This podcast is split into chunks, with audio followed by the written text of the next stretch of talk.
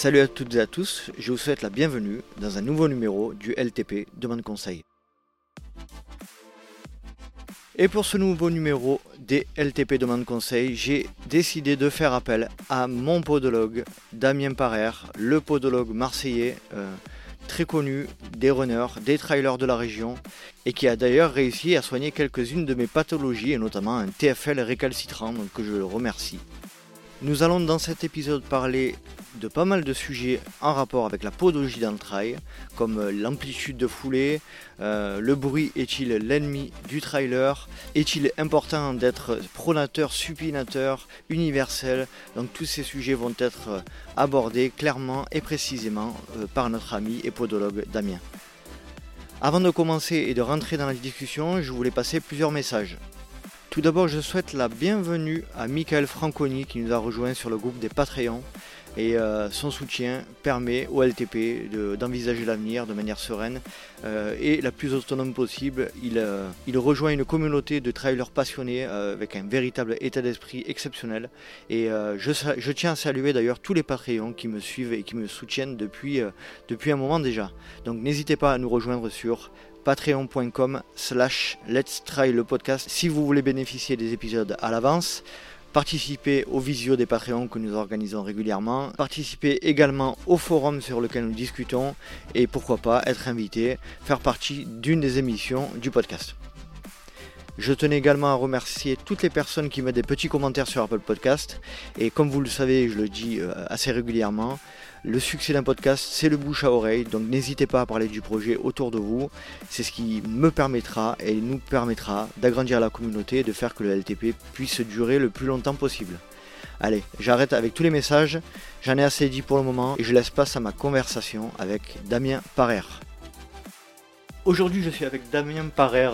Salut Damien, je te remercie énormément de, de, me recevoir dans ton atelier et dans ton cabinet de podologie. Bah, de rien, écoute, on est là pour ça. Euh, Damien, j'ai parlé à plusieurs reprises de toi dans mes podcasts parce que euh, les auditeurs le savent. Euh, tu as été la personne qui m'a soigné de mon TFL. Donc déjà pour ça, je te remercie. Et, donc de nouveau, merci de me recevoir. Est-ce que tu pourrais te présenter pour ceux qui ne te connaissent pas? Bah, Salut les trailers, moi je m'appelle donc Damien Parer, je suis podologue. Euh, depuis une quinzaine d'années. Je me suis orienté euh, vers la podologie sportive parce que moi-même étant euh, sportif et trailer amateur. voilà, et puis on a monté avec mon associé un cabinet qui, bah, commence à prendre un petit peu d'ampleur. On est 5 podos à, bosser ici et on s'occupe essentiellement du coup de, de, pathologie de sportifs. Très bien, parfait, parfait. Est-ce que tu pourrais dans un premier temps nous expliquer un petit peu la formation euh, que tu as suivi pour devenir podologue et éventuellement après nous expliquer un petit peu les, différentes formations que tu as suivies euh, de manière complémentaire? Oui, alors souvent on se pose la question qu'est-ce qu'un podologue? Euh, donc un podologue c'est un métier paramédical. donc comme les kinés on va avoir trois ans d'études. donc j'ai fait comme tout le monde un concours d'entrée, mes trois années d'études. Et puis quand je suis sorti de l'école avec ma formation de base, il manquait un petit quelque chose quand même. On avait des, des grandes visions biomécaniques assez, euh, classiques, mais il me manquait de petits trucs en plus, donc euh, j'ai continué à me former euh, de manière, je continue encore à l'heure actuelle, hein, à me former de manière continue. j'ai eu l'occasion de me former à la clinique du coureur, que pas mal de trailers et de coureurs connaissent sûrement. j'ai pris ce qu'il y avait à prendre dans cette, cette approche. j'ai passé un DU en podologie appliquée au sport pour pouvoir avoir une certaine légitimité dans le sport. Il faut mhm. savoir que podologue du sport n'est pas un titre euh, qui existe réellement. En fait, on est podologue et après on va se spécialiser euh, dans le sport. Donc j'ai passé mon DU là-dessus. DU, c'est euh, diplôme universitaire. Un diplôme universitaire, tout à fait. Quelque chose tu l'as passé en combien de temps? Le diplôme universitaire, c'est en deux ans en général. Deux ans. En plus, enfin en, parallèle de l'activité professionnelle. Et podologue, le, le, diplôme, c'est combien de temps Le cursus, c'est trois ans. Trois ans. Trois années, diplômante. Alors peut-être que ça va changer il parle de faire un tronc commun avec médecine, mais pour l'instant c'est trois années et le diplôme d'État euh, à la fin de ces trois années. D'accord. Donc DU derrière DU derrière, euh, donc comme je te disais, je suis allé un petit peu papillonner à droite à gauche sur euh, la clinique du coureur et puis d'autres approches. puis après j'ai fait des formations en posturologie, qui est une approche, une mouvance un petit peu, on va dire en parallèle ou en complément de la podologie classique. Mhm. En fait tout se retrouve, hein, tout se rejoint au final, hein. il n'y a pas vraiment de de colonne ou de, différenciation à faire, hein. tout est complémentaire. Tout est lié. Et puis des formations aussi en préférence motrice, notamment avec Volo d'haleine. Ça aussi, c'est assez à la mode en ce moment, donc c'est toujours intéressant d'aller chercher bah, les infos, les dernières avancées scientifiques, qu'est-ce qui a été prouvé, qu'est-ce qui a été fait. Et puis je pense que ma vision des choses, mon approche de la podologie en général, a été vachement influencé par euh, bah, ces différentes euh, formations. Est-ce que tu peux préciser volo d'haleine Est-ce que c'est euh, bah, en fait, c'est donc tout on, parle de préférence motrice. On a sûrement, vous avez sûrement déjà entendu parler de coureurs qui sont plutôt terriens, plutôt aériens. Et volo d'haleine est une, on va dire une, comme la clinique couvreur, hein, une marque. Hein, je ne sais pas si ça peut dire exactement une marque, mais en tout cas, c'est un organisme de formation qui amène cette euh, cette nouvelle euh, approche, on va dire, euh, de, l'être humain, hein, tout simplement, hein, au niveau technique. Donc, ça nous permet de mieux comprendre, de respecter en fait le, le côté unique de chaque individu. on est tous différents et il y a des, des, des, causes à ça, on va dire. Donc là, on parle de terrien, d'aérien, en pied, en cuisse. Euh, certains préfèrent euh, regarder leurs pieds quand ils courent, d'autres lever la tête. pour tout ça, il y a des raisons euh, et des tests qu'on peut, qu'on peut réaliser qui nous permettent après d'orienter le, coureur ou l'athlète vers une nouvelle technique ou vers un autre programme d'entraînement ou vers tel ou tel type de renforcement musculaire. D'accord, très bien. Tu nous, tu de tout ça un peu plus précisément plus tard. J'aimerais parler un petit peu de ta, pratique du trail dans un premier temps. Tu fais que du trail ou tu fais aussi, aussi de la course à pied sur route? Alors j'ai commencé par la course à pied sur route. Euh, ça fait quelques années maintenant que, en partenariat avec l'ASCO Sainte-Marguerite, je fais partie de ce qu'ils appellent euh, la team, euh, la team des experts. Donc on donne des conseils effectivement de course à pied aux coureurs du Marseille-Cassis. donc comment donner des conseils sans soi-même y participer. Donc ça fait une dizaine, une dizaine d'années que, je me fais de la gineste hein, tous les ans. Mhm. donc le bitume, c'est ouais, j'ai commencé par ça. C'était peut-être une époque où j'étais accroché un peu au chrono. J'allais faire mes tours de piste, mes 30-30. Tu viens de l'athlé? Non, j'en ai fait plus jeune, mais je ne veux pas dire jeune athlète. J'ai fait mhm. du, ski euh, pendant un certain temps euh, de manière régulière, on va dire, de manière un, peu intensive en compétition en tout mhm. cas. Euh, j'ai fait de l'athlète plus jeune, j'ai fait du hand, enfin j'ai touché à pas mal de sports, mais la course à pied c'est ce qui est le plus facile à mettre en place. Et puis un jour j'en ai eu marre des chronos, j'ai commencé à voir la course nature, hein, je dirais pas du trail mais la course nature. Puis je suis tombé amoureux. ça ne m'empêche pas de continuer à faire quelques semis euh, dans l'année, euh, histoire de s'attirer la bourre un peu avec les copains. Mais euh, maintenant, j'ai mis le chrono de côté et puis je mets plus en avant le plaisir. Et c'est ce que je cherche dans le trail découvrir de nouveaux paysages, des sensations, se retrouver seul au lever du, lever du soleil en haut du Cap Canaille, c'est quand, quand, même pas mal. On ne on s'est pas croisé sur une course, hein, encore Je crois pas. Sur un trail, non, on s'est jamais croisé. Est-ce que tu peux nous dire s'il y a une différence d'approche en tant que podologue entre les sportifs, les runners ou les trailers et euh, la population générale J'imagine que oui. Oui, bien sûr. Euh, alors je mettrais euh, les trailers, les runners, on va dire les sportifs, c'est une mhm. race à part. Ouais, complètement. tu vas demander à un gars qui est sportif, trailer amateur, certains vont se dire Ouais, je, je, fais du super haut niveau. Ah ouais, tu fais quoi? Ah ouais, je fais deux sorties dans la semaine d'une heure. Bon, c'est très bien, mais effectivement, à côté de ça, tu vas croiser des gars qui te disent en ce moment, je suis au repos. Ah, moi, tu vois, je lève un peu le pied. Non, euh, je ne suis plus qu'à 100 bornes par semaine euh, parce qu'en ce moment, je suis un peu fatigué. Donc, tout dépend où tu mets le curseur. Donc, avec les sportifs, que ce soit euh, les trailers, les runners, mais tous les sports confondus, j'aime bien me faire la propre idée mhm. de qui j'ai en face de moi. Et souvent, en fait, l'athlète qui est en face de, moi n'a pas vraiment conscience de qui il est, de ce qu'il fait. Il y en a qui font des trucs hallucinants, qui me disent Ouais, je cours un petit peu. Mhm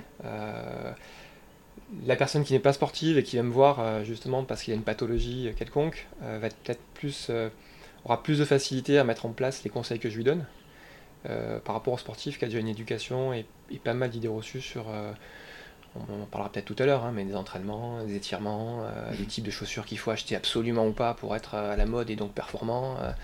voilà, donc il y a, le sportif, c'est une race à part pour moi. Ta proportion de clients sportifs et non sportifs, c'est quoi? Alors je parlerai plus de patients que de clients. Euh, Patient. La patientèle que j'ai, moi au cabinet, alors je suis orienté euh, plus pour le sport. Comme je t'expliquais tout à l'heure, on a un cabinet de, groupe, on est cinq podologues. Mhm. globalement, on est tous tournés vers le sport. tous les podologues qui interviennent au cabinet ont, un DU en, podologie du sport. Mhm. Donc c'est quand même notre, notre dada, le sport. Alors j'ai pas, euh, j'ai pas révisé mes chiffres, hein, comme on disait tout à l'heure. Euh, t'as, posé tes micros, j'ai rien préparé, j'ai pas regardé. En freestyle. En freestyle total. Freestyle total. Ouais, je dirais à vue de nez euh, entre 70 et 90% de, des patients en cabinet sont des sportifs. Moi, je dois avoir personnellement au cabinet, je dois avoir allez, 80, 80% de sportifs. Tu, as été, tu m'as été recommandé par mon, ancien chef Christian, que, que je salue s'il écoute. J'ai l'impression que tu es quand même pas mal connu euh, dans la région, dans le milieu du, de la course à pied et du trail. Tu as, cette sensation toi aussi ou... Alors, je sais pas. À chaque fois que je parle de, je te coupe, mais à chaque fois que je parle de toi, on, te connaît. Bon, tant mieux, j'espère en bien. Hein, quand ils, euh, va pas voir celui-là, c'est un boucher. non, non. Euh, non, non oui, je pense que. Enfin, je sais pas si je suis connu ou pas, je, ne sais pas ce que ce qu'on dit sur moi. En tout cas, c'est vrai qu'il y a de la demande, donc je suppose que les patients bah, sont contents et, et, parlent de moi parce qu'effectivement, c'est surtout le bouche à oreille hein, qui fait euh, qu'on vient me voir. Après, c'est vrai que le sport, hein, c'est un petit monde. On finit par tous se connaître quand même. Hein. Il n'y a pas. Euh, euh, on n'est pas 50 à 50 000 sportifs, enfin, mm dire podologue, podologue du sport et en même temps pratiquant le, sport en question. Je pense que c'est un petit plus effectivement de, pratiquer le sport. Ça serait difficile pour moi de soigner quelqu'un sans avoir ou avoir eu une expérience de tel ou tel sport. Je suis plus à l'aise avec un trailer comme je te disais, un skieur, un handballeur, euh, pourquoi pas un footballeur qu'un golfeur. Euh, parce que je suis, euh, j'ai moins la perception personnelle du geste sportif du golf que dans d'autres sports que j'ai déjà mhm. pratiqués, à plus ou moins haut niveau d'ailleurs. Quelle est l'utilité pour toi Alors c'est un peu vaste comme question, mais quelle est l'utilité première de ton, de ton acte médical? Parce que c'est un acte médical, hein, c'est plutôt paramédical. Ouais. Paramédical, c'est c'est c'est plutôt un, acte qui, euh, qui répare ou c'est un acte qui, euh, qui prévient? Alors, je vais tenter de dire un, petit peu les deux. Hmm. En fait, il faut savoir pourquoi l'athlète ou le patient lambda vient nous voir. Euh, ça, c'est la, première chose. Si on vient nous voir avec une douleur qui est déjà présente, hein, souvent c'est une bonne raison de venir voir le podologue, hein, c'est une douleur qui passe pas, qui est chronique, qu'on n'arrive pas forcément à, identifier. Hmm. là, le rôle du podologue va être d'identifier la cause au départ. C'est pour ça qu'avant de dire je vais soigner, il faut savoir pourquoi j'ai cette douleur. Il y a souvent une idée reçue hein, qu'on entend et que je vois, euh, euh, soit sur les réseaux, soit en discutant avec d'autres euh, professionnels de, santé, où la semelle est souvent mal, mal perçue. Et on a tendance à dire podologue égale semelle orthopédique, absolument. Je te permets de te couper, c'est un peu ce que disait, on en parlait en off, Blaise Dubois. Ouais, tout à fait, dans clinique coureur. Et pourtant, moi je te disais aussi en off, j'ai fait sa formation qui m'a appris plein de choses super intéressantes qui me permet justement aussi peut-être de d'avoir une vision plus nuancée, plus mm. globale. Mm. Mais effectivement, quand on dit la semelle, euh, on va voir le podologue, il me fait une semelle, ça va me réparer, si c'était aussi simple que ça, euh, bah, ça se serait. Euh, donc la semelle, dans certains cas, elle va venir effectivement réparer. Dans certains cas, elle va venir stimuler pour plutôt rééduquer. L'objectif principal que j'ai moi personnellement hein, au cabinet, c'est d'essayer de rééduquer mon patient et qu'à terme, si je peux lui retirer effectivement la correction, euh, euh, la semelle sous le pied, c'est l'idéal. Après, il y a beaucoup de patients qui repartent de chez moi sans semelle. Ils viennent me voir. Je, je, confirme, je suis venu aujourd'hui et je suis reparti sans semelle. Effectivement. euh, oui, tu n'en as pas besoin. Je ne vais pas te, fourguer une paire de semelles si tu n'en as mm. pas besoin. L'idée, c'est de faire un acte qui correspond à une demande ou à un besoin. J'ai des patients qui viennent me voir en me disant euh, j'ai besoin de semelles, mon kiné, mon médecin m'envoie chez toi pour faire des semelles. Et en discutant un peu, on parlera peut-être de chaussures tout à l'heure, mais je m'aperçois que ce gars euh, déclenche une tendine d'Achille euh, depuis deux mois, chronique, une pathologie connue, on va dire, en, course à pied. Et en cherchant un petit peu, c'est pas un problème de foulée, de technique, c'est juste qu'il est passé d'une chaussure euh, avec un drop énorme à une chaussure minimaliste, parce que justement, peut-être qu'il a vu Blaise en conférence, ou qu'il a vu Born to Run, le livre référence du cours pieds nus, et se retrouve blessé. Donc à ce moment-là, l'objectif, c'est pas de lui mettre une semelle pour compenser, mais peut-être de le rééduquer à travers effectivement des exercices, euh, des étirements, des assouplissements, euh, et tout simplement une nouvelle technique de course qui devrait intégrer petit à petit. Et en repartant peut-être sur une chaussure un peu intermédiaire, si vraiment il a envie de faire un changement, euh, c'est lui tient un cœur, voilà. Donc c'est une, une, prise en charge globale. quand on parle d'acte médical, c'est ou paramédical, c'est vraiment dans la globalité. Moi, je, je, je vois le, mon patient, mon athlète, comme un pantin en fait je tire une ficelle, il y a tout qui bouge. Mhm. Donc souvent on parle de podologue, on a tendance à dire je vais voir le podologue quand j'ai mal au pied. Alors oui, c'est vrai. Euh, on, est, on, est, podologue pédicure, on a des pédicures, euh, enfin des, des, podologues qui font des soins de pédicurie au cabinet pour traiter tout ce qui est propre au pied, donc Mhm. les corps, les durillons, euh, l'ongle incarné, enfin les trucs. Mais il faut prendre du recul. Hein, ben, justement, tu as vu tout à l'heure dans ton examen, on va regarder. euh, Attention au secret médical, attention. tout à Faut- fait. Mais faut- je dis pas, je dis pas de défaut. hein. Je dis que ce qui va bien. Non, mais on va regarder l'axe des épaules, on va regarder le port de tête, on va regarder la position des bras, euh, euh, du bassin en statique, en dynamique à la course. Donc Mhm. c'est une vue d'ensemble. Mais pour répondre à ta question, hein, je fais des longues phrases. As raison, pour, oui. pour répondre à ta question, effectivement, l'objectif premier, en tout cas pour moi, ça serait plutôt de, de créer une, une éducation ou une rééducation par le Mhm. biais de semelles ou autres, et le cas échéant, éventuellement d'avoir des semelles qui viennent euh, euh, compléter, combler, pallier un, un déficit du pied. Mais finalement, c'est des cas assez rares. On est euh, tous des êtres en évolution, on est, cen- on est censé pouvoir évoluer dans le temps. Quelles sont les principales pathologies euh, Alors, on va dire dans un premier temps du coureur à pied de manière générale, et Mhm. puis plus spécifiquement de- du trailer, voire de l'ultra-trailer? Bon, alors tu aurais dû me, me prévenir avant que je révise un petit peu. Euh, là aussi, j'ai pas de stats en tête, de, de chiffres précis à te donner, mais je dirais quand même globalement, moi au cabinet, euh, de mon expérience euh, personnelle, c'est quand même essentiellement les gonalgies. Enfin, ce qu'on appelle gonalgie, c'est les problèmes de genoux. Mhm. Dans les gonalgies, il y a euh, plusieurs pathologies.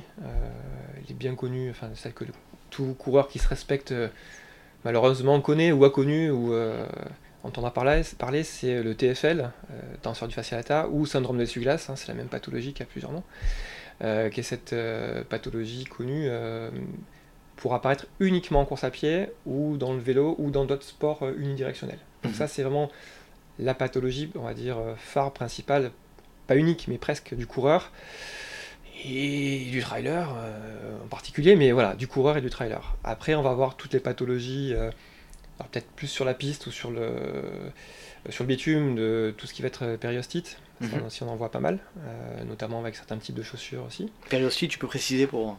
La périostite, c'est une douleur qu'on va avoir de manière assez vive euh, sur, euh, sur le tibia, enfin sur le tibia. Le plateau ou- tibial. Voilà, alors pas le plateau tibial, vraiment sur le corps du tibia, sur la face interne de la jambe. en fait. D'accord. Euh, ça, c'est quelque chose qui est assez, euh, assez douloureux, qui est souvent dû à un surmenage mécanique, comme Mhm. la plupart des pathologies finalement. Euh, toute douleur est due à une, euh, à une contrainte, ou à quelque chose qui ne marche pas bien.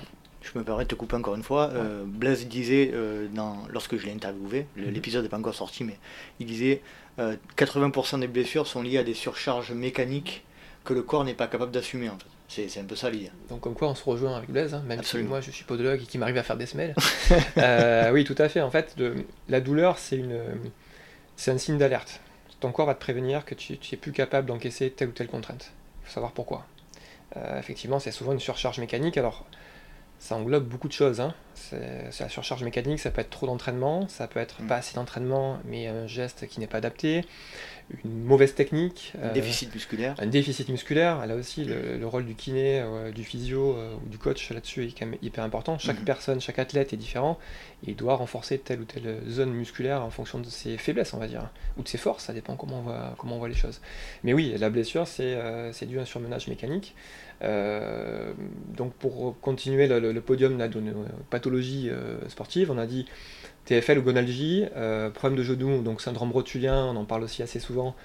Euh, problème de, centrage, on va dire, si on fait ça très simple, le centrage de rotule euh, sur le fémur. Donc là aussi, encore une fois, le renforcement musculaire, la technique va, rentrer en ligne de compte. La périostite tibiale, et je mettrai quand même voilà, tout ce qui est tendinite ou tendinopathie, tendon d'Achille. Ça, c'est mon podium des, pathologies les plus fréquentes en pratique sportive et en course à pied. La question, c'est dans le cas d'une blessure particulière, notamment, on va, on va parler de la, la tendinopathie du tendon d'Achille. Comment tu arrives à déterminer euh, quelle peut être la, la cause de cette blessure? Tu discutes beaucoup avec le, avec le, avec le patient ou c'est euh, une habitude? C'est co- comment, comment tu le. Alors, les habitudes, euh, il faut s'en méfier. Mhm. Donc moi j'aime pas trop avoir des habitudes. Alors après on a souvent une, une idée reçue, on a priori euh, dès le départ quand on, on commence à peine à parler, mais vraiment, enfin je pense que tu as pu, t'as pu le constater, hein, euh, on a pu voir ça ensemble. Euh, le plus important c'est déjà de discuter, de faire, euh, on va dire, une sorte de portrait robot du, de l'athlète qu'on a en face de nous. Mhm. Euh, la pathologie, elle est où? Elle est quand? Elle est comment? Elle est pourquoi? Elle est depuis quand? Qu'est-ce que tu as fait dessus? Comment tu l'as déjà traité, qu'est-ce que tu as essayé de faire? Alors il y a des choses qui sont conscientes et des choses qui le sont beaucoup moins. Mhm. Pour parler de la tendinopathie d'Achille qui est assez classique et euh, qui va être, on va dire, euh, qui a connu un boom pendant l'essor justement des, chaussures minimalistes. euh, souvent des, gars à l'époque, donc ça fait déjà 10 ans, hein, les chaussures minimalistes, hein, peut-être un peu moins, mais donc une dizaine d'années, quand tout le monde est passé en five finger, qu'il fallait absolument courir pieds nus, il y a pas mal de gars qui venaient me voir en me disant je comprends pas, j'ai la tendinite d'Achille, pourtant j'ai rien changé. Ah, vu, tu as vu une explosion de ce type de cas euh, à ce moment-là? Ouais, en tout cas, euh, au moment où euh, certains types de coureurs ont voulu absolument adopter cette nouvelle manière de, de courir, en tout cas cette nouvelle manière de se chausser, Mhm. euh, avec des chaussures qui avaient zéro drop. Euh, donc le drop, hein, cette dénivellation entre l'avant-pied et l'arrière-pied. En tout cas, pour faire simple, voilà des chaussures qui, qui se rapprochent d'une course pieds nus. Mhm.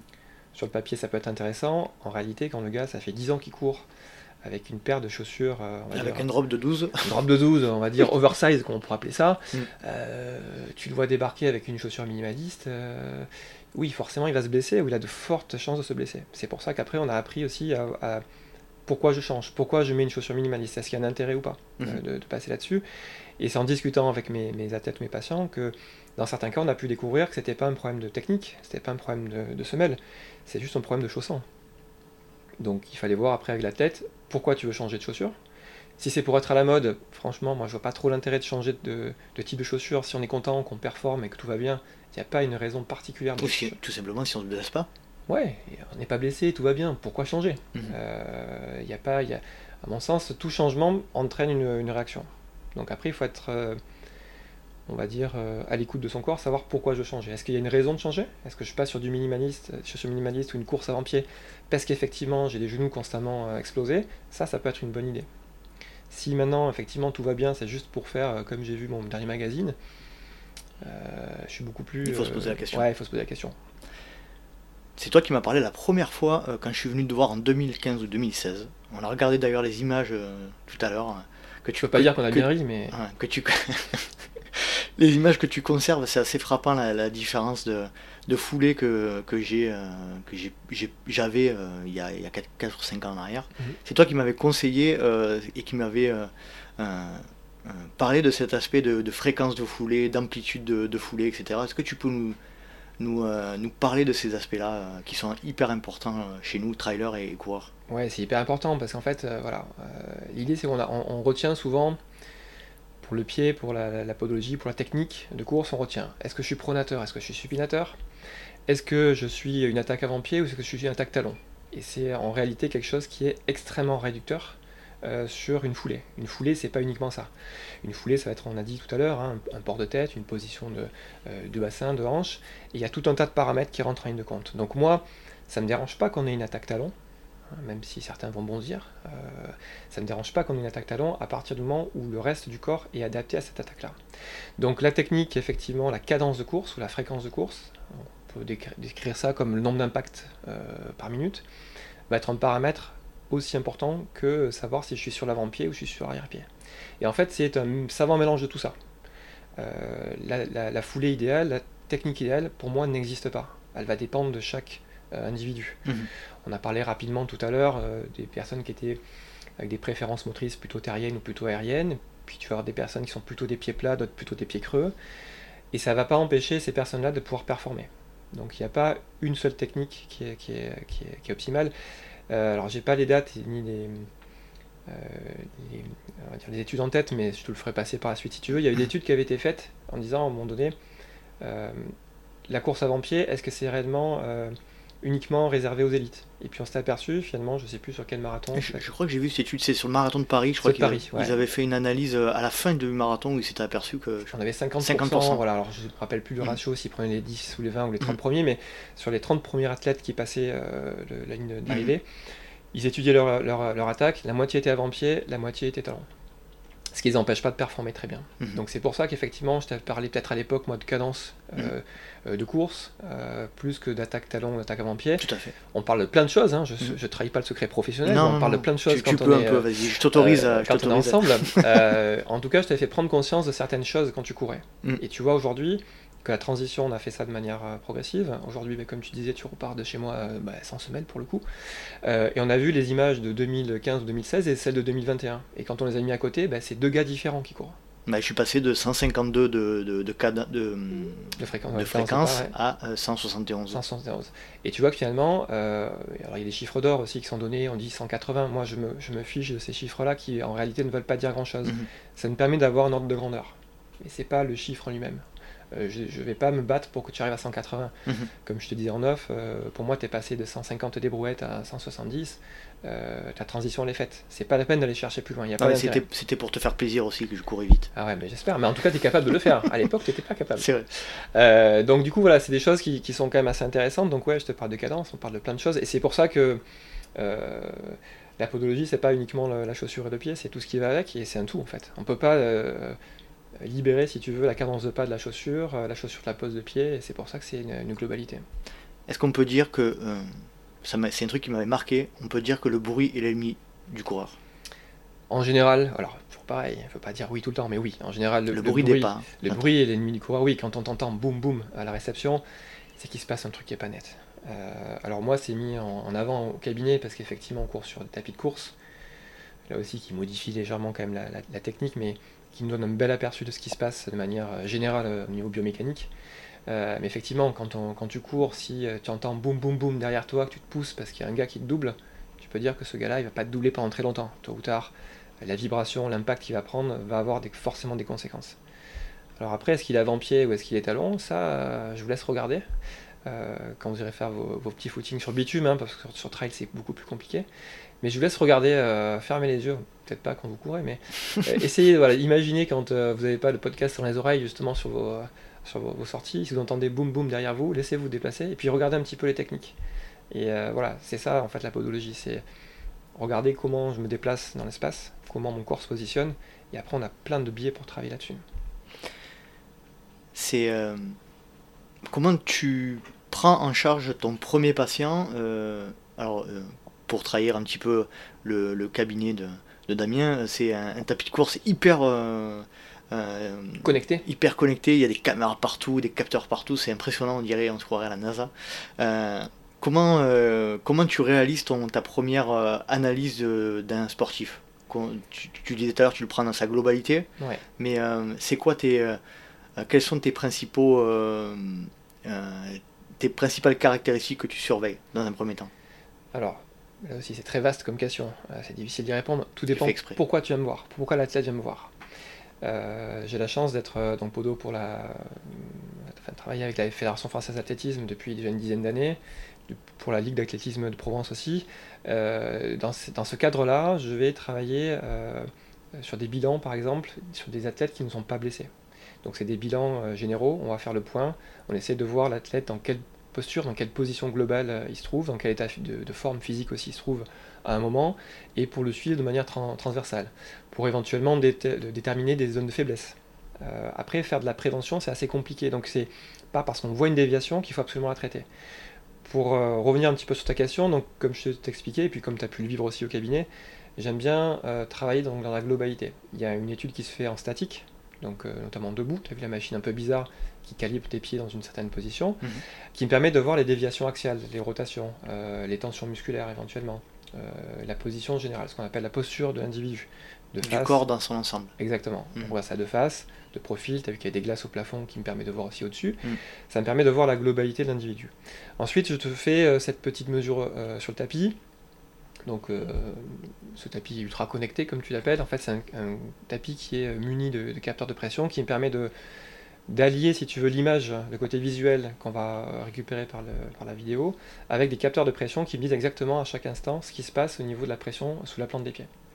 Donc je regarde en statique, voir est-ce que j'ai plus de pression à droite, à gauche, sur l'avant-pied, l'arrière-pied, enfin c'est un peu plus compliqué que ça, mais pour simplifier, on va dire, mhm. voilà, ça me permet de voir euh, cette Les, temps de contact au sol aussi Alors l'appui global, et ensuite en dynamique, effectivement, on va pouvoir euh, mesurer les temps de contact au sol de manière un peu plus... Euh, précise, j'allais dire, que la montre, euh, mhm. que les montres, sans citer de marque, qui font ça très bien, mais qui reste une, évaluation. on va mesurer ce temps de contact, on va voir la surface d'appui, on va voir euh, est-ce que je passe plus de temps à, l'intérieur de mon pied ou à l'extérieur, est-ce que je déroule le pied, euh, le toucher de sol, est-ce qu'il est, en premier sur l'avant-pied, sur l'arrière-pied? Ça nous permet d'avoir des choses quantifiables. Donc on n'a pas besoin de ce tapis-là pour faire un, diagnostic. Par contre, tu vois, dans ton cas, ça me permet de revenir 5, 6, 8, 10 ans en arrière et de pouvoir quantifier euh, de manière rationnelle l'évolution mmh. ou la non-évolution. Euh, ou la régression. Ou la régression. Ça peut arriver, et à ce moment-là, il faut que ben, le podologue, enfin en tout cas moi, euh, que se remette en question. Est-ce que c'est moi qui ai mal bossé? Est-ce que c'est mon athlète qui n'a pas écouté mes conseils? Est-ce qu'il y a d'autres biais qui se mettent en place? Mais voilà, c'est intéressant de pouvoir quantifier ces choses-là. Mmh. Et une fois qu'on a fait tout ça, ben, effectivement, on peut donner des conseils.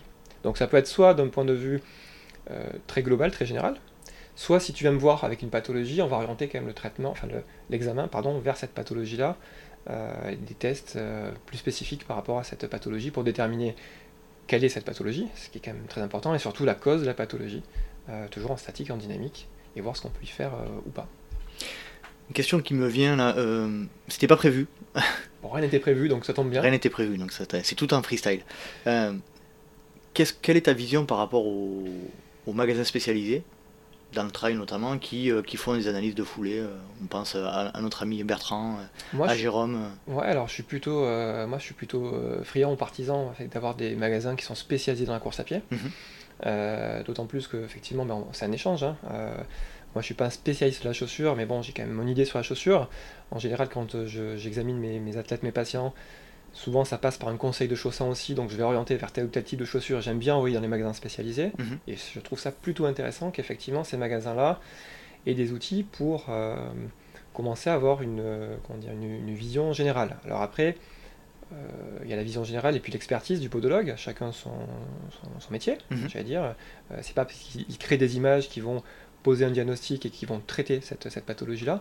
Par contre, c'est intéressant qu'ils puissent voir, ben, en l'occurrence leurs clients et puis leurs patients, sur un tapis avec une chaussure donnée. S'il voit qu'en courant, il défonce complètement la chaussure en interne, donc ça change complètement son pattern de course, euh, ça lui permettra peut-être de mieux l'orienter vers une nouvelle, euh, un nouveau modèle ou un autre type de chaussure. Donc je suis euh, plutôt, on va dire, dans, la même, dans la même ligne, dans la même, dans la même idée. C'est bien de, regarder son athlète, de regarder son patient ou son, son client et de, de, prendre un petit peu de recul. D'ailleurs, Bertrand, quand on parlait de ce sujet-là, euh, il m'a, il m'a dit euh, dans, dans, un premier temps qu'il se considérait pas podologue et bien évidemment, il, il emmenait en règle générale vers toi ou vers des, ou vers des, confrères, des confrères à toi pour, euh, pour préciser, les, préciser s'il y avait des éventuels soucis à régler ou quoi. Et c'est tout un, tout un microcosme en fait. tu récupères, j'imagine, beaucoup de, de, patients de ces magasins-là. Alors oui, je récupère des patients de ces magasins-là, et puis d'autres, hein, comme je te disais tout à l'heure, en fait, le, gros, on va dire, de la clientèle, euh, euh, ou de la patientèle, euh, ça va être effectivement quand même le bouche à oreille. Mhm.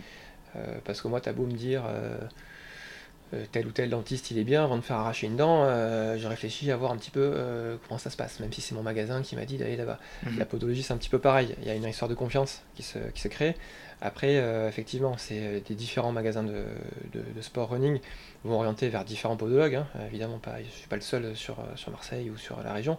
Euh, mais après, effectivement, on finit par se connaître. Mhm.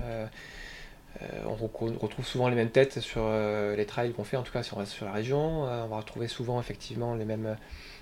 on se sert dans les mêmes magasins. Bon, quand on est spécialisé, on va se retrouver effectivement dans un microcosme un petit peu plus, plus, plus, plus, réduit, plus restreint. Donc oui, effectivement. Si je te dis trailer, tu me dis euh, J'ai un mot qui me vient, mais je dirais FADA. moi, je distinguerais le trailer et l'ultra trailer. Trailer et trailer. Euh, quelles sont les particularités du trailer à proprement parler, notamment dans la préservation des blessures, de ton point de vue? Alors, quelle est la différence entre un runner et, un trailer? Alors les deux cours, on va dire, c'est, presque, je vais dire, voilà, le, point commun s'arrête là. Les deux pratiquent la course à pied. Euh, sauf qu'entre le trail et la course, effectivement, c'est deux, de, de, sports différents en fait. Hein. Mhm. Euh, et l'ultra c'est un sport différent du trail. Et l'ultra c'est pour les fonds de trail et c'est encore mhm. différent. Euh, et là effectivement c'est on passe encore dans une autre dimension où il y a mhm. d'autres paramètres à, à, traiter, notamment le mental, la nutrition, enfin des trucs euh, qui sont primordiaux, même si la mécanique est parfaitement huilée. Voilà. le trailer alors souvent il est un petit peu têtu, il a tendance à comparé au, coureur sur route qui va beaucoup courir son chrono et être accroché à un chrono à une vitesse, le trailer est souvent accroché à du D+, ou à la distance. La distance. Voilà. Et c'est souvent difficile de, raisonner justement les athlètes en leur disant, ou les sportifs, en leur disant bah, peut-être t'en fais un petit peu trop, ou peut-être qu'on va essayer de, faire un petit peu plus de dénivelé mais un peu moins de distance, ou l'inverse, faire un peu plus de distance et se calmer un petit peu sur, sur la descente. Euh, le, piège, on va dire, du trail et ultra trail, euh, parce que souvent on passe de l'un à l'autre. Hein, euh, la, plupart des trailers font du trail, du trail, et puis au moins à un moment donné vont basculer pour tester, faire mm. des, choses un peu plus longues. Et souvent, c'est là où les problèmes arrivent, c'est quand il y a une, augmentation trop brutale en fait du kilométrage. le corps humain, il est fait pour encaisser un certain nombre de choses, on en parlait tout à l'heure, mais le, pour limiter la blessure, pour éviter la blessure, c'est d'être le plus progressif possible.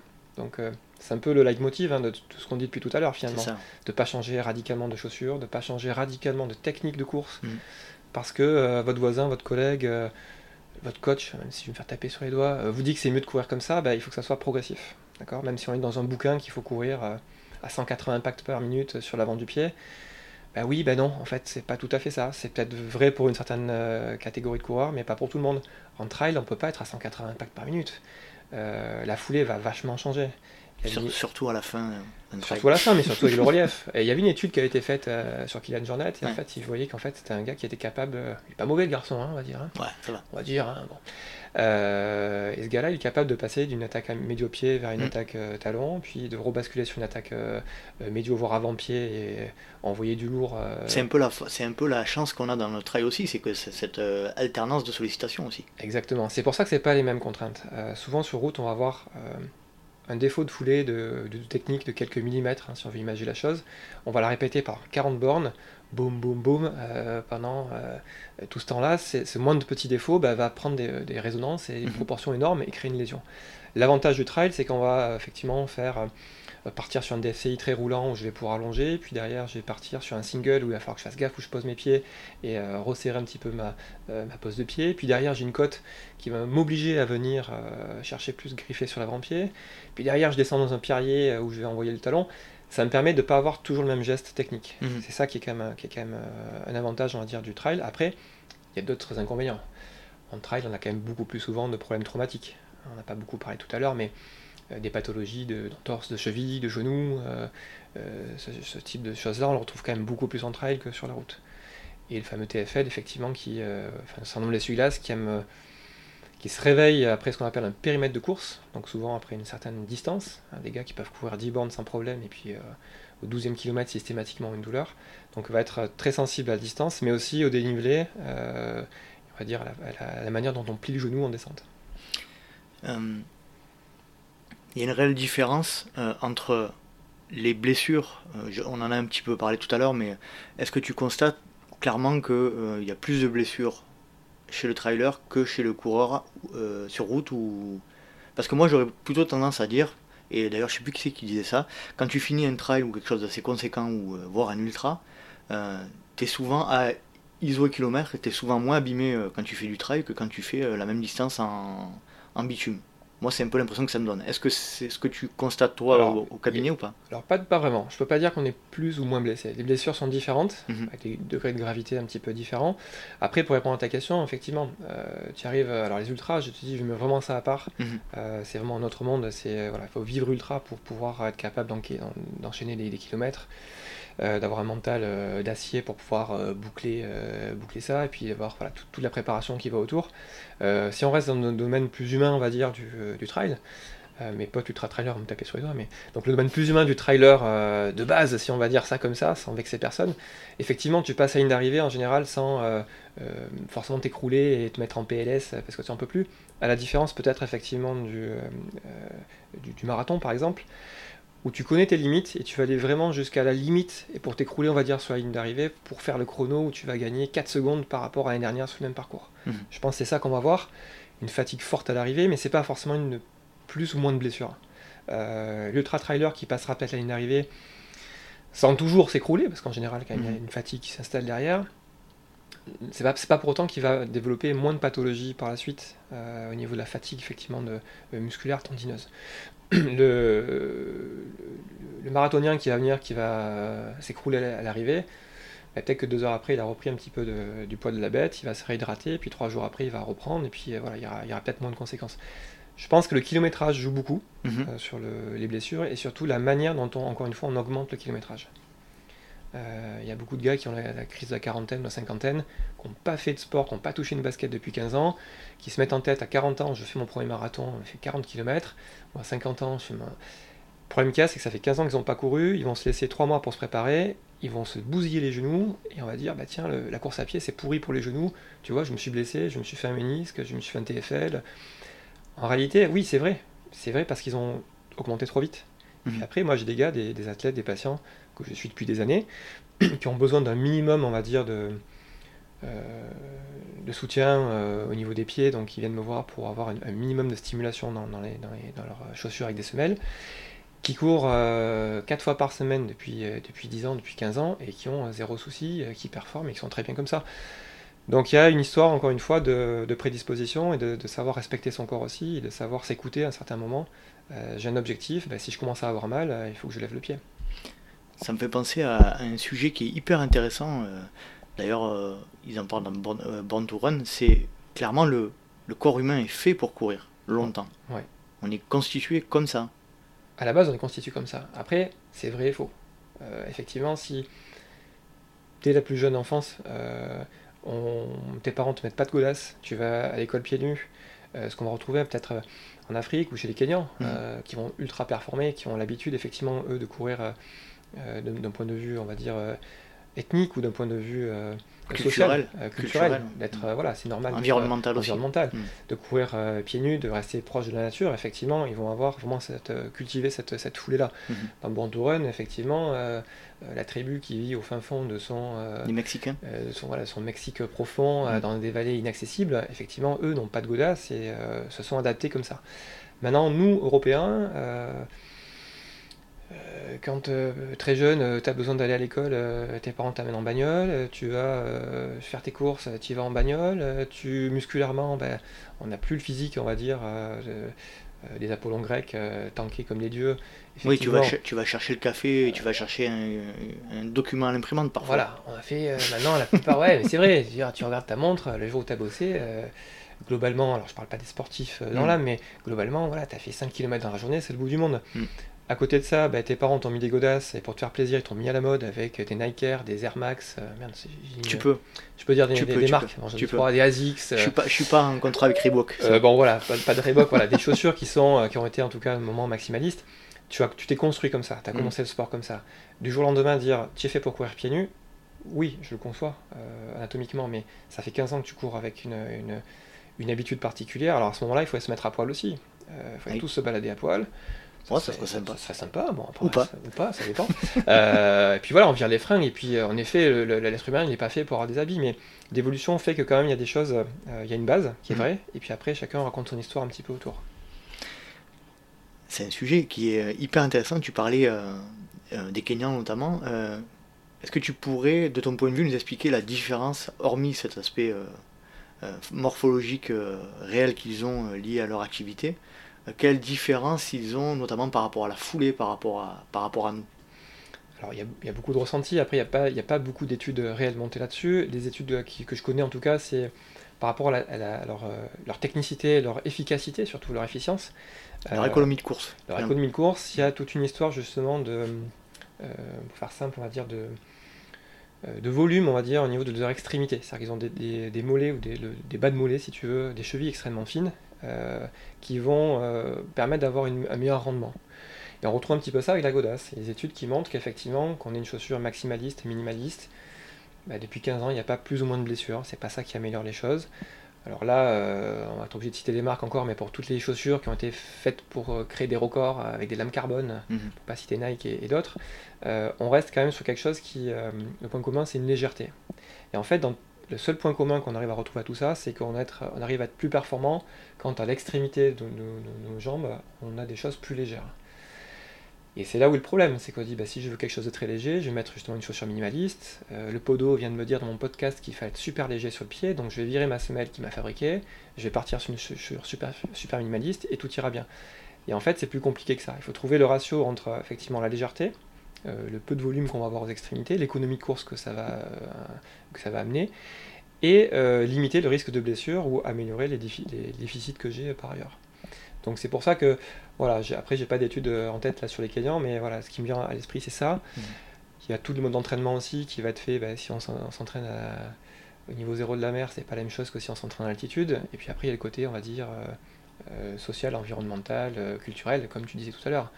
Euh, c'est plus facile de trouver des personnes qui courent bien. Quand tout le monde court, ben, on va vite voir la personne qui court bien. Peut-être que dans la population. C'est un peu comme au Brésil, il y a beaucoup plus de chances de trouver quelqu'un qui joue bien au foot. Exactement. Après, si euh, en Europe tout le monde se mettait à courir, peut-être mm. qu'on trouverait euh, des Kenyans, des Kenyans mm. blancs plus que, ce qu'on a actuellement. Mm-hmm. Mais voilà. Mais je pense que la morphologie, quand même, joue pour beaucoup. Même si ça fait pas tout. On peut pas dire que tous les coureurs ont la même morphologie. Alors, c'est très vrai en euh, sur route, en trail, on voit quand même des morphologies très différentes, notamment euh, si c'est de l'ultra, si tu as un fort dénivelé, enfin tu vois des gars qui sont plutôt fins, puis des gars mm. plutôt trapus. Euh, même si quand même pour aller loin, il faut avoir pas trop de poids à porter. Euh... pas l'impression qu'il y a un vrai morphotype. Hein. Quand tu, quand tu regardes notamment les ultra trailers, ça peut aller de, de Julien Chaurier euh, ou euh, jusqu'à Kylian Jornet qui passe de 53 kg. Quoi. Exactement, donc c'est pour ça que tu peux avoir alors, les techniques aussi, et c'est pour ça qu'on disait chacun a sa technique, chacun a sa, propre euh, manière de faire. C'est pour ça qu'il ne faut pas se dire, bah, tiens, je vais perdre 25 kg pour ressembler à mon idole qui, qui mm. fait 30 kg tout mouillé. Au contraire, dire je vais me mettre à faire de la muscu à bloc pour prendre du volume, pour, pour avoir plus de résistance.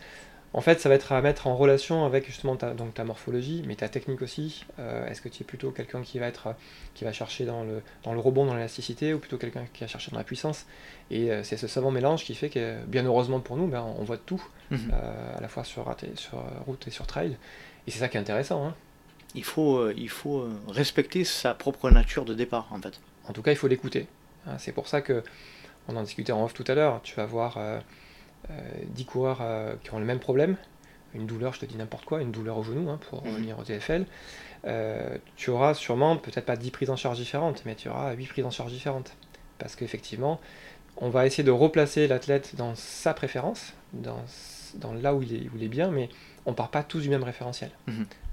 certains sont vachement portés sur l'avant ou sur l'arrière, en dedans ou en dehors au niveau des appuis c'est pas là où on arrive l'important, c'est le cheminement qu'on a fait. C'est de, là où je viens vers où je vais, et entre deux, il s'est passé quelque chose, il faut retrouver cette, cette zone-là. Donc oui, il faut se respecter, et on est tous différents, heureusement.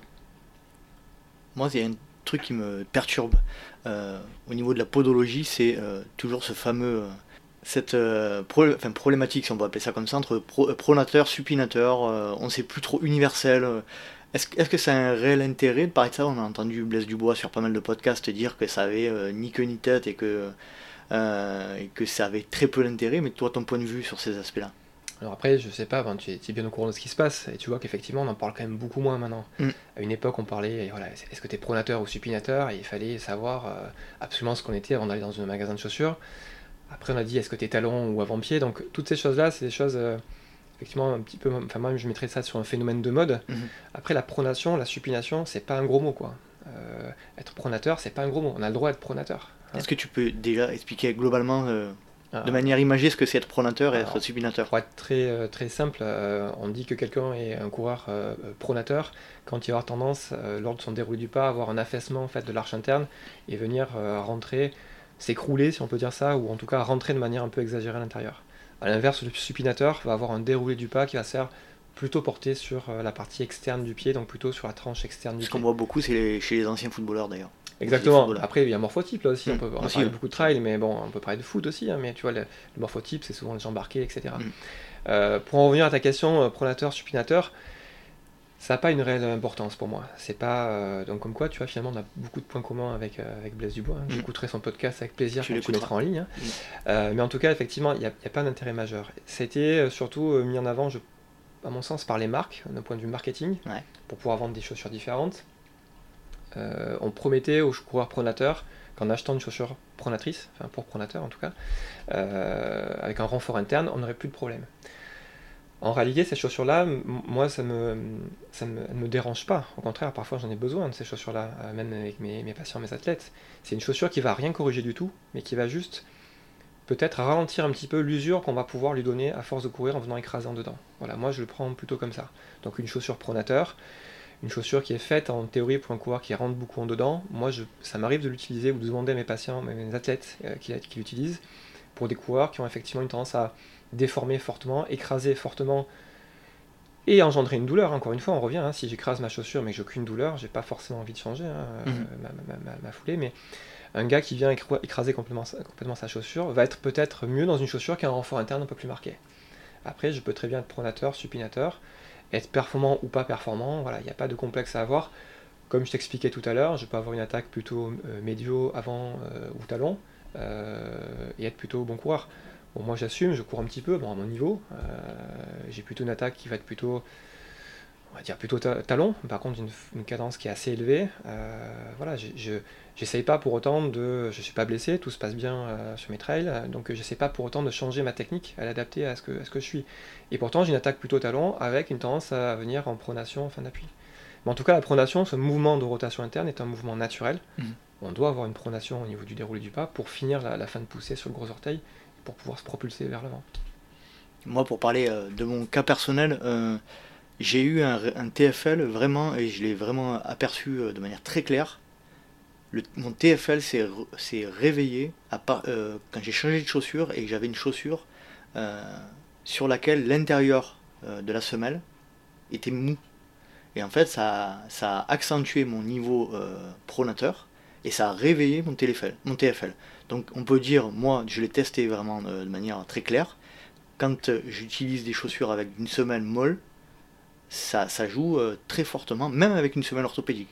C'est pour ça, c'est ce que je t'expliquais. Si tu poses ta semelle orthopédique, euh, même si elle est parfaite, je parle pas des miennes, hein, mais même si elle est parfaite, on va dire, j'espère que les miennes le sont, même si elle est parfaite, tu la, parfaites. tu la poses sur une chaussure qui elle-même n'est pas stable, tu, tu- tu construis un immeuble sur du sable.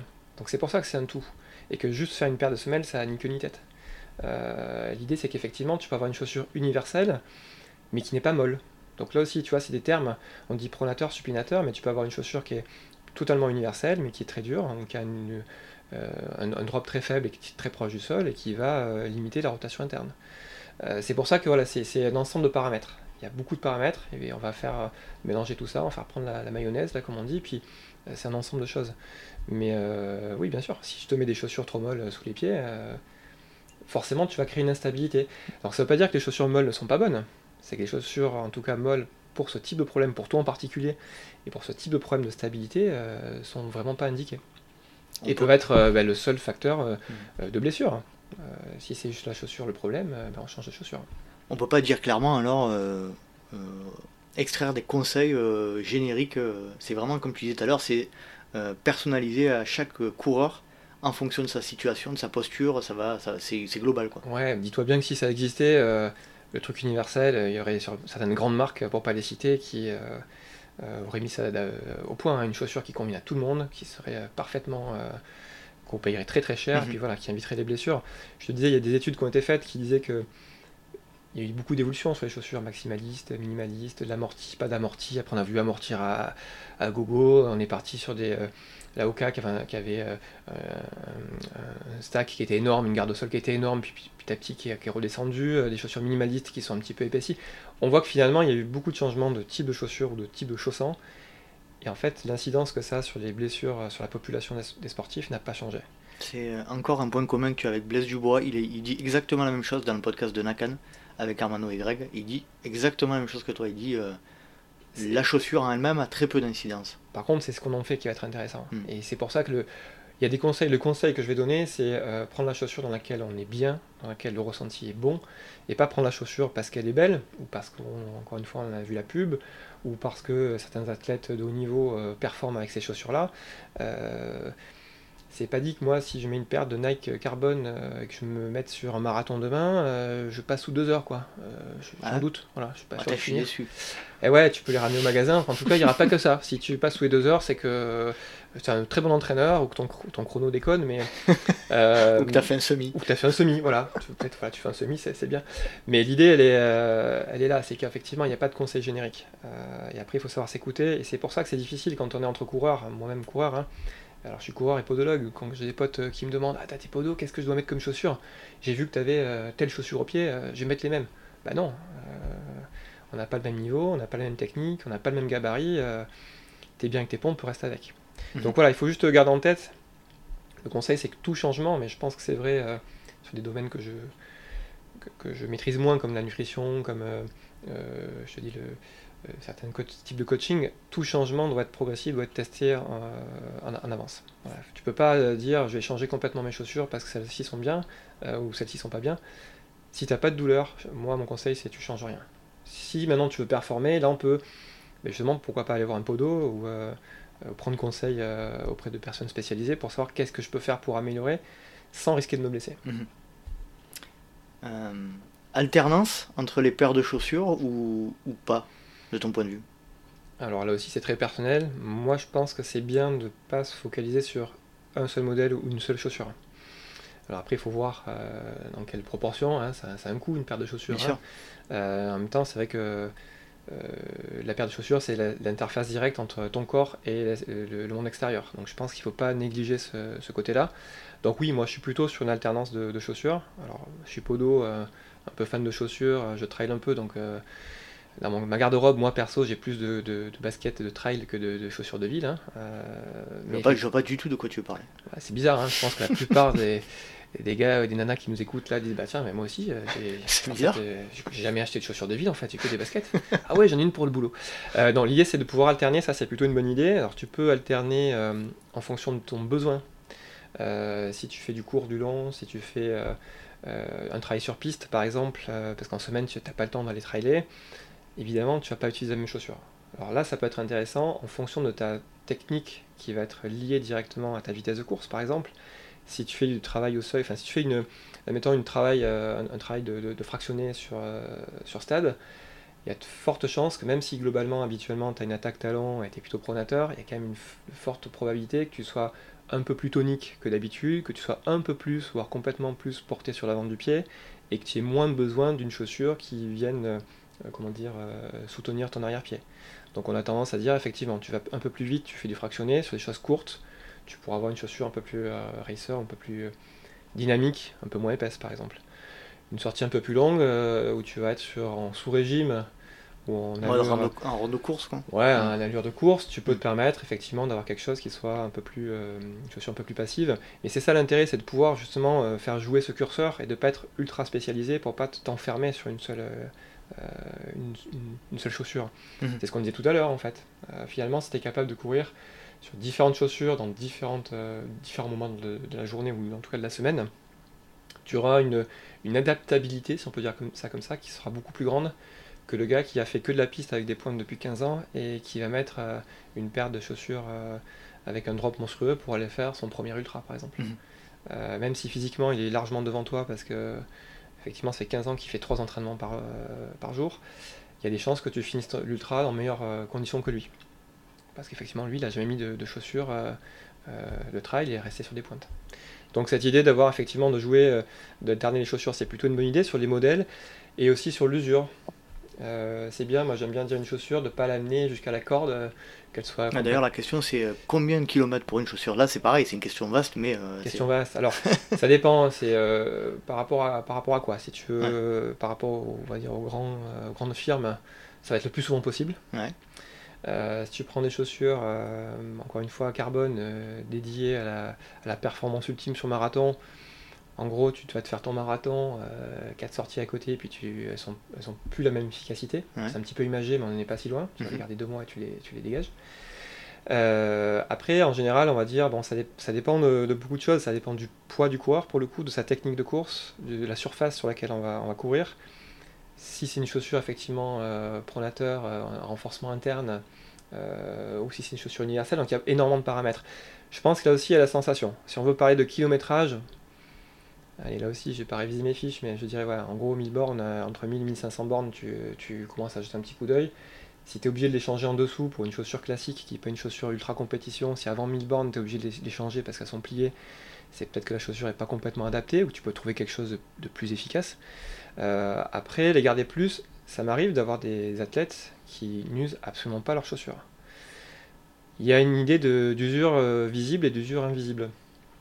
Moi, ce que je regarde en premier, euh, c'est effectivement, on va regarder, tout le monde regarde l'usure de la semelle, mais ça, c'est qu'une euh, comme paramètre.